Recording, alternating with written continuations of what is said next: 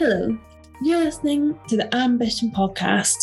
I'm Ellen Buchan, Insights and Communications Executive at AMBA and BGA. In this week's episode of the podcast, I'm delighted to welcome Krista Neher. Krista is a personal branding and social media expert. I spoke to Krista about her new book, Launch Yourself, which is all about personal branding. But we also spoke about how to separate personal and professional on social media, but also in life. Finally, we spoke about how social media marketeers can keep ahead of the latest trends. Thank you so much for being on the podcast today. Could you tell me a little about yourself and your career, please? Yeah, thanks for having me. Um, so I started my career working at Procter and Gamble, which you know makes all the household brands that you use every day, and is arguably one of the world's best brand marketers. And that's where I really learned all about sort of branding, marketing, etc. And then back in about 2007, I started running marketing for an internet startup. And that was the early, early, early days of social media and online marketing. And as a startup, we were able to experiment with all of those things. And so I really enjoyed using social media and digital channels in order to connect with customers and audiences. And so I really got involved in that aspect of it. And then after the startup sold, I started my company, Bootcamp Digital, which specializes in social media and digital marketing training. And so for the last I don't know, 15 years almost. I've been helping businesses and individuals grow their results from digital marketing, working with clients around the world. Amazing. So, what I want to speak to you today about is your new book entitled Launch Yourself. For those who've not read it, could you tell me a little bit more about this key theme of it? Yeah. So launch yourself is all about personal branding. And what's interesting was, you know, when I had a corporate job, I never really thought much about my personal brand. I showed up, I did a good job at work, and then, you know, I wasn't really that worried about things. As I started to grow my visibility, and frankly, as social media became more important, I started to realize that people were forming opinions of me based on what they saw online. And so I started really thinking about my personal brand and specifically my online presence. And over the years, I really focused on growing it. And what was interesting was that I found that the principles that the world's biggest brands use to market are actually the same principles that individuals can use to market themselves. And so I got really sort of passionate about personal branding, and Launch Yourself is really focused on the proven methods that you can use to create and deliver a strong personal brand for yourself that attracts the opportunities that you want. So, for some of our listeners who might not know what a personal brand is, could you define it a little bit more and maybe give some examples of ways that you've seen people create their personal brands and achieve their goals through this branding? Yeah, great. So, I mean, the personal brand is really, you know, there's a quote from Jeff Bezos, I think, that says, Your personal brand is what people say about you when you leave the room. And really, it's the reputation that you've built for yourself. And I've been doing more personal brand workshops with internal corporate groups. And one of the things that I always suggest people think about is like, what is the reputation you're building, whether it's internal or external for that matter? If someone interacts with you, what would they say, like, oh, Krista is great at X? And I feel like as business professionals, we kind of think that that happens automatically if we're good at what we do. So, for example, if I am actually just good at something, that that reputation will kind of magically be created and travel. But the truth of the matter is that you need to be deliberate about one, deciding what that message is, and then two, embodying it consistently to build that strong reputation for yourself. So, really, that's what personal branding is all about. It's about the reputation and impressions that you create for yourself. And I think as people think about personal branding, it's choosing to do that deliberately. So, part of the reason I started teaching personal branding was because I took charge of my personal brand, to be honest. Uh, back in the day, people were looking me up on MySpace, and my MySpace profile was like, I mean, I was in my mid to late 20s. It was pictures of social activities. And, you know, that's a part of my life. I wasn't so opposed to that, but that wasn't really the picture or the full picture I wanted to create. And so I started thinking about my brand really out of necessity. But what was amazing was, you know, I started writing about personal branding or writing about social media, sharing social media content on Twitter. And now, when I step back and I look at all of these big achievements in my career, almost all of them I can attribute back to my personal brand. So, for example, I wrote a dummies brand book. And the way that I got that book deal was, you know, if I had wanted to write a dummies book and started pitching them, I would have been lost in a pile of a thousand people doing this. The way I got the deal was they had the idea to do visual social marketing. They saw I had been writing about it and asked me if I would be an author. So by writing about stuff I knew about, that opportunity came my way. And the same is true of speaking gigs. The same is true, actually, the whole way I started my business business even. Um, this was back in like 2007 i was i was active on twitter and um, someone who saw me tweeting worked at uh, on a really large global brand. And he said, you know, we need a consultant to help us. Do you do consulting? And I didn't, I had never really done consulting, but of course I said, of course I do consulting. But, you know, he found me through Twitter and the stuff I was posting about. And that, that really that opportunity with a big global brand right off the bat was what led me to believe hey i could start my own business if people like this would hire me so you know really what i've seen is media appearances speaking engagements clients all of the things that I would have set out to do, those opportunities came my way because I really focused on building a clear presence and amplifying it online. I'd love to go back to what we were saying about MySpace and although I, I don't even know if that exists anymore. But my next question is kind of around that personal and professional line. How do you think people separate that, or should they separate those two distinctive areas of life um, when they're posting online? Yeah, it's a good question. And I think, you know, it's a little bit of a personal choice based on how you use social media, et cetera. But I think this idea of personal and professional being separated isn't realistic in terms of something that can be achieved anymore. So, first of all, you know, a lot of the stuff that you post is indexed by search engines and can be found. A lot of people don't fully understand their privacy settings or the privacy settings their friends use if their friends are taking pictures and posting stuff. So, the idea that you can really separate it, I think, is less existent.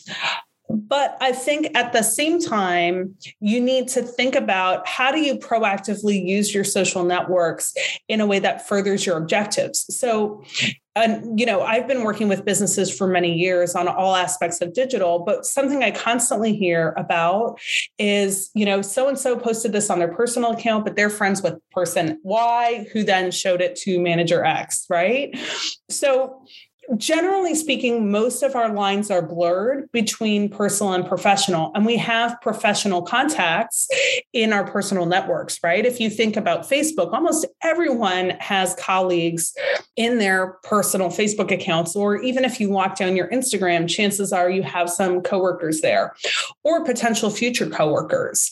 And, you know, one of the things that always comes to mind ages ago, I was working with a marketing director of a global nonprofit and she was trying to hire.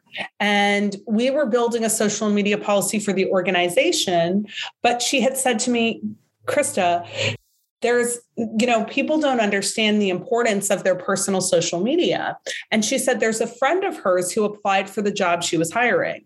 And she said honestly normally i would have thought oh she'd be great. She has the right background the right experience. And she said but i'm friends with her on facebook and all i see her doing is complaining about her job and complaining about her boss. And there's no way i would want that energy on my team And so this is a personal relationship. So this was a friend of hers, but she's in an opportunity where she could be hiring her now. And she's like, no way, based on the stuff she posts. So I think we need to really be cognizant of the fact that we are creating impressions everywhere.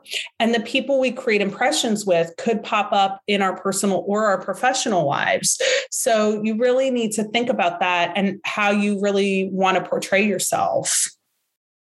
It's so true.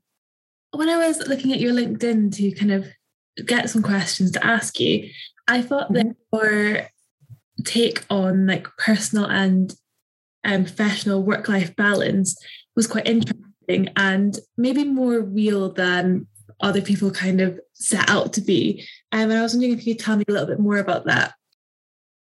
Yeah. So I think work life balance is a struggle, and it's a personal struggle, though, in the sense that it means different things to different people. So I just got back at 2 a.m. yesterday from a month in Croatia. And I posted a, a, image on social media. I was working by the pool, and I have two kids, four and five. They're playing in the pool. I can, you know, I can see them. They're having a great time, and I'm catching up on some emails. I did workshops. I brought my full recording setup, my backdrop, everything, so I could have the same setup I have at home and do professional videos on the road. And what was interesting was when I posted about it, to me, this is balance, right? It's like, to me, this is the perfect balance where I'm kind of juggling things and fitting them into the places they best fit in my life right now. And that changes over time. You know, had you asked me this question five years ago, the juggle would have been different. But what's really interesting is I posted that and somebody commented and said, Oh, you're such a workaholic. You can't even take a vacation. and it made me laugh because I thought, you know, first of all, I don't hate my job so much that I need to escape it, right? Like, how sad in a way that we have this idea that it's like there's work which we hate and then there's life that we actually like right? I think we all should aspire to getting those two ideas as close together as possible because average people spend so much time working. Why would you want it to be something that like it is your life just based on how much time you spend doing it? So you ought to try and like it. Um, but secondly, to me, it's the perfect balance where I'm able to fit in what I need to fit in at the right times. And at the same time, I can spend extended periods with my family doing things that I enjoy or you know even if i didn't have a family traveling around. So to me i think work life balance is really about um, finding the balance that works for you and trying to engineer it into your life. And you know something interesting i'll share with you as we think about personal branding and everything else is when i posted this from croatia i was really apprehensive because I'm doing workshops for clients that will see that I'm doing their workshops like sort of from a v- extended vacation. I have meetings, you know, I kept my meeting schedule during those weeks. So I worked, you know, somewhere between three and five hours a day, depending. But I was a little nervous that my clients might think, oh, she's not really working or whatever. But the result was the opposite. They were like, how cool. It's great that you have everything worked out. No one was nervous or anxious that you know I would have a Wi-Fi problem. So uh, to me, that's what it's really about. And I think also from a from a personal branding standpoint, people are much more open to these types of things than they've ever been in the past. And so I think we're really, the pandemic kind of created that. But I think we're really at a cool spot where people are much more open and even like the idea of creating balance and juggling priorities. Absolutely. I love that idea of you shouldn't be escaping from work. Um, it should be something that you love. I'm really interested to know how do you suggest that marketing professionals keep up to date with the fast paced changes in social media? It almost feels like there's a new kind of trend every day and different platforms to use, like TikTok seem to spring out of nowhere. And now it's a major social media. So, how do you keep up to date with all of this? It's interesting because like if i can just point out right you bring up tiktok right? Tiktok sprung up out of nowhere. There's so much happening so quickly. Tiktok launched in 2016 that's five years ago right? So i think there's this there's this incorrect idea that social media is changing so fast. What can you do? The tactics change quickly. So, if I think from a feature standpoint, if you're a button pusher, like if you're an executor, there's a lot of changes happening, right? Oh, you can now do this type of ad. This audience targeting is different. Um, you can, you know, go live from this platform. So, I think on a tactical level, there's a lot of changes. But when I think of strategically, honestly, I feel like the world of social media changes a lot slower because if you're doing it right.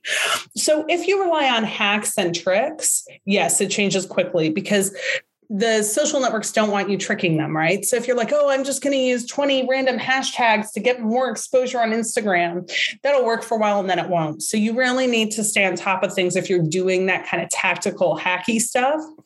But if you have a real sustainable strategy, you really will find that it's more about adapting versus dramatic changes because the two things that are not changing is one your business goals and objectives and two the humans you want to reach and their interests. So if you are really focusing on your audience and giving them an experience and connecting with them in a meaningful way whether you happen to do it on Instagram or TikTok isn't really the the most important thing right the most important thing is figuring out what do they care about what's that intersection where they'll be interested in your content and it matches your goals. So I think, first of all, it doesn't change as much as people think. I wrote my first book on social media marketing. It was called The Social Media Field Guide. I'm trying to look on my bookshelf for a copy so I can see when it was published. But I think it was published in like 2011, so 10 years ago. And I did a second edition, maybe like four or five years ago, something like that. Uh, maybe I need to do a third edition now.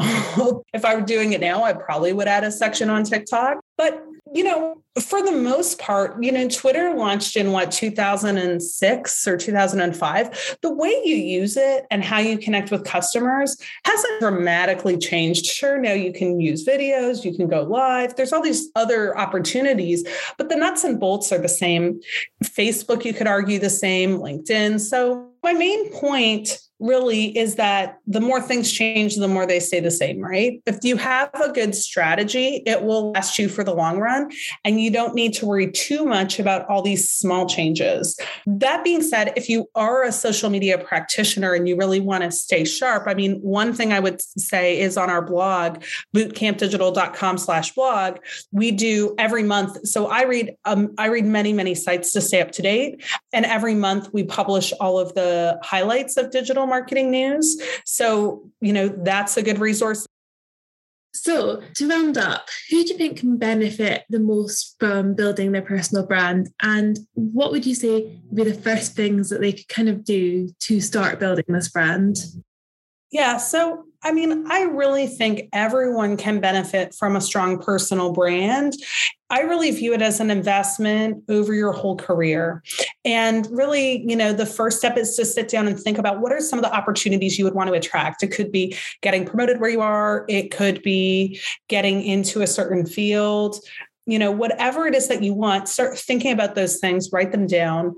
And really, your personal brand should be constructed to help you get those opportunities, right? That's the idea. But it is a long term investment because if you think of building a strong reputation, this is going to pay dividends for you again, again, again, again, again. So the way that, I, you know, I've worked on my personal brand for many years. There's some things I think I do well, other areas I could improve on, but I've been teaching personal branding now for close to 10 years.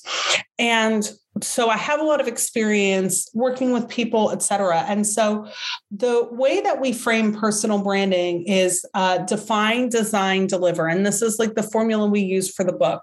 So designing your personal brand is really about stepping back and thinking about what do you want to achieve and sort of at a high level, what do you want to be known for?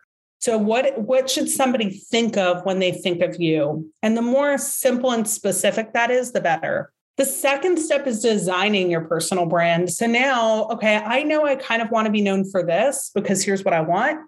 Now I say, well, how do I package this in an attractive and desirable way? And this is where we think of things like your personal brand statement, your mission statement, the things you really want to sort of start to come out as a part of your personal brand.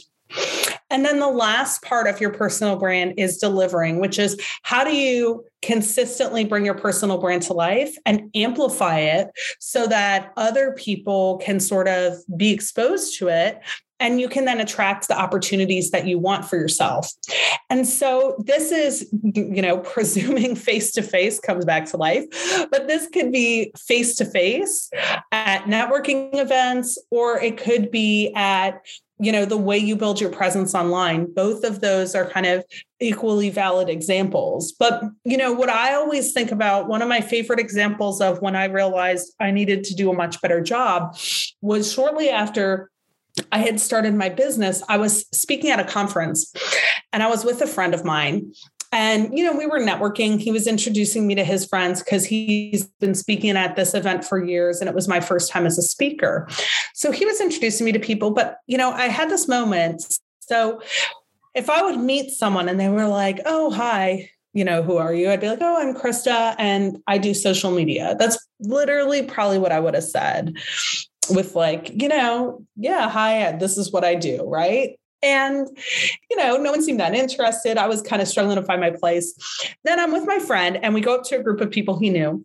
And he was like, "Hey guys, let me introduce you to Krista. She's a former Procter and Gamble executive, and she's a leading authority on social media. If if you seriously, when it comes to social, there is no one better than her.